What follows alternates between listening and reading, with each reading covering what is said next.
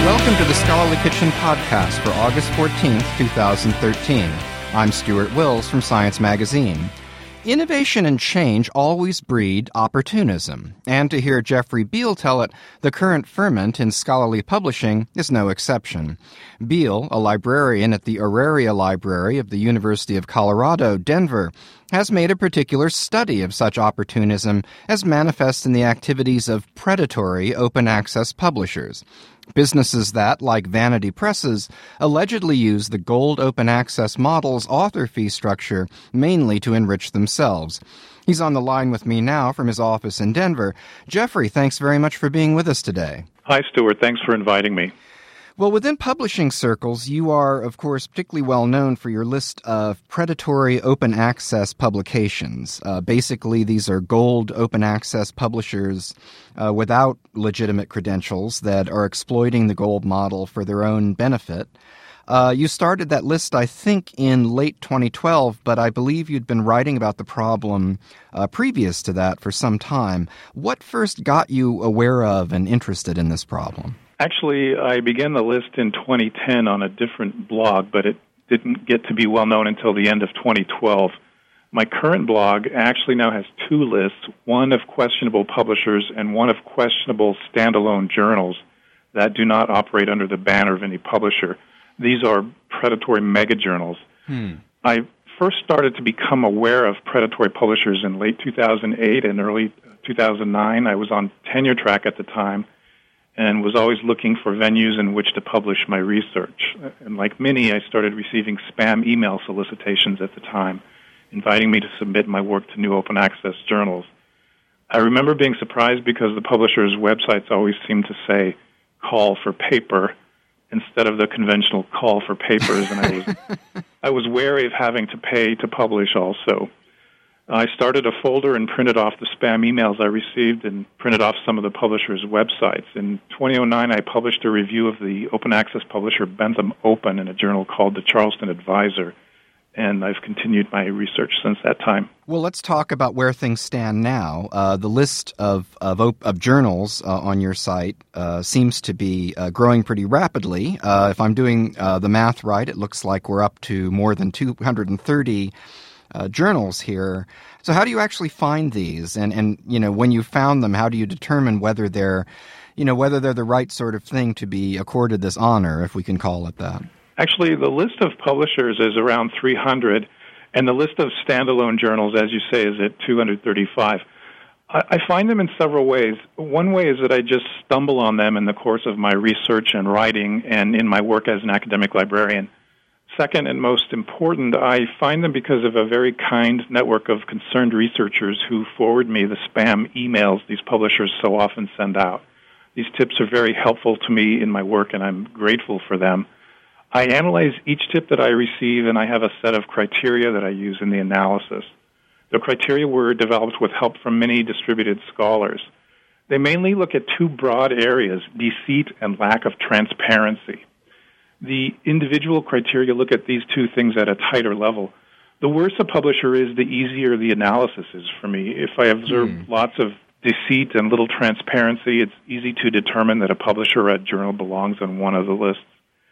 For example, if a publisher lies about its headquarters location, claims its journals have impact factors when indeed they do not, and promises a five-day peer review turnaround time, then I see a pattern of deceit and add them to my list. Well, you've obviously evaluated many situations now uh, in the course of doing this, and you mentioned deceit and lack of transparency as your criteria.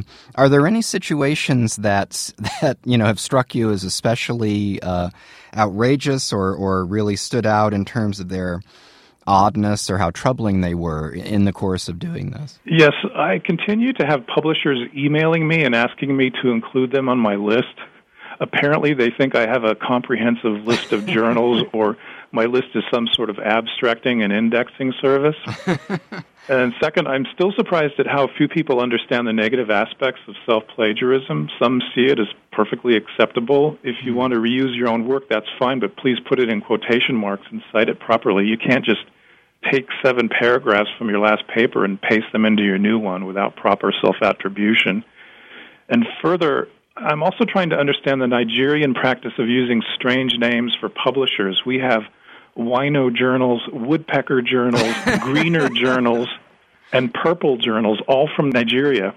Apparently, they find Western company names boring, but this practice, using salient names, doesn't transfer well to the scholarly publishing industry, where the convention is to have more serious names. That's right. It's boring and and uh, an institutional a name as you can get, probably. Exactly. And and finally, the increasing number of business journals is amazing also. So many people have business degrees, so they do what they're taught, and they start an open access business journal publishing operation. There are dozens and dozens of journals with variations on the titles: Journal of Business Management, Journal of Finance, Journal of Management Science, and the like. Gold open access publishing can be highly profitable because so little upfront investment is required. Mm. So everyone and his brother is starting up an O A publisher these days, especially in the business field. Well, I guess in addition to emails, you know, asking uh, to be added to your list, uh, you've gotten some other kinds of emails as well. I understand, for example, that you've been threatened with lawsuits several times by publishers who uh, who weren't that happy being on the list. Where does all that stand? Well, none of the threatened lawsuits has gone beyond the threat stage. Mm-hmm. I, I think the threats themselves bring unwanted scrutiny on the publisher making the threat, and that publicity exposes their deceit and lack of transparency and ultimately threatens their income. Hmm. Well, I'd like to step back and think uh, about this work in the context of open access more generally. Um In an article about a year ago in The Scientist, you suggested that uh, what you what I think you called uh, o- overzealous open access advocates, uh, particularly of gold open access, were creating an environment that was that was kind of ripe for this type of abuse. Yet it seems clear that you're not against open access per se, and you've suggested that something you call platinum open access, where there are no author fees at all, and, and the costs of publication are presumably underwritten by grants or subsidies or donations from others, uh, is really the ideal model. Where where do you see all of this going, though? Is is there a way to construct an open access publication environment that isn't ripe for this kind of predation, and, and, and maybe more important, to make it sustainable? Well, I think too many open access advocates have been ignoring or minimizing the weaknesses of the gold open access model, and this practice gives a sort of carte blanche to the predators to continue their exploitative work. I recognize and value the benefits of open access. I practice green open access and upload as many of my published works as I can to E L I S, E L I S, which is ePrints in Library and Information Science. It's mm-hmm. the disciplinary repository for library science. I've also benefited from open access by not having to pay for books and articles that I would otherwise have to pay for. And there's growing evidence that there's a citation advantage for O A publications when compared to publications published behind a paywall. But gold open access has a built-in conflict of interest. There's just no other way to state it. The more papers a gold open access publisher accepts, the more money it makes. And as long as gold O A is considered a valid model, there will be many who will exploit it. Now, platinum open access, which is free to the reader and free to the author, does not have this conflict of interest. So this model publishes significantly uh, less uh, research misconduct than the gold open access journals do. And finally, with regards to your question, is there a way to construct an open access publication environment that isn't ripe for uh, this kind of predation and to make it sustainable? The answer is no, not in the current environment. The best way to seek the environment you describe is to return to the subscription model, which is focused on readers and not on the authors. The transition to open access is causing scholarly communication to lose some of the great benefits of the traditional model, such as validation and a focus on readers, the consumers of research. Well, with the time we have remaining, I, I guess I thought I'd like to turn to a few other issues that you've been writing about on your blog lately. Uh, you had an interesting post recently on article-level metrics, which you referred to as uh, an ill-conceived and meretricious idea, and there was a lot of discussion of this uh, in various forums. Uh, why is it an ill-conceived and meretricious idea? Well, first, I'm delighted that you found the essay interesting. Uh, every day I see increasingly large, uh, the increasingly large corrupt side of the scholarly publishing industry. I see corrupt authors, corrupt publishers, and other bogus and corrupt companies that are inventing new ways to rip off researchers and consumers of research. Article-level metrics will be nullified by gaming. People already game Google Scholar citations, they game Facebook likes, and they game scholars with bogus journals. Even the promoters of the various article-level metric schemes admit that the metrics are subject to gaming.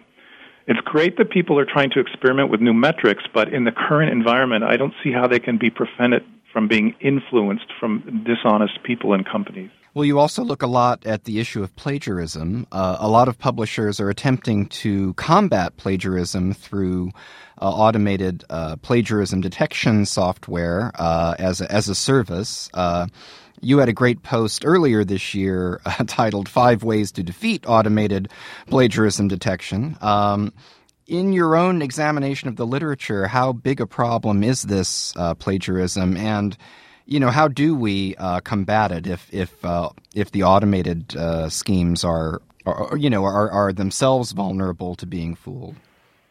Well, plagiarism is a giant problem in scholarly communication, and it's growing, as is self-plagiarism.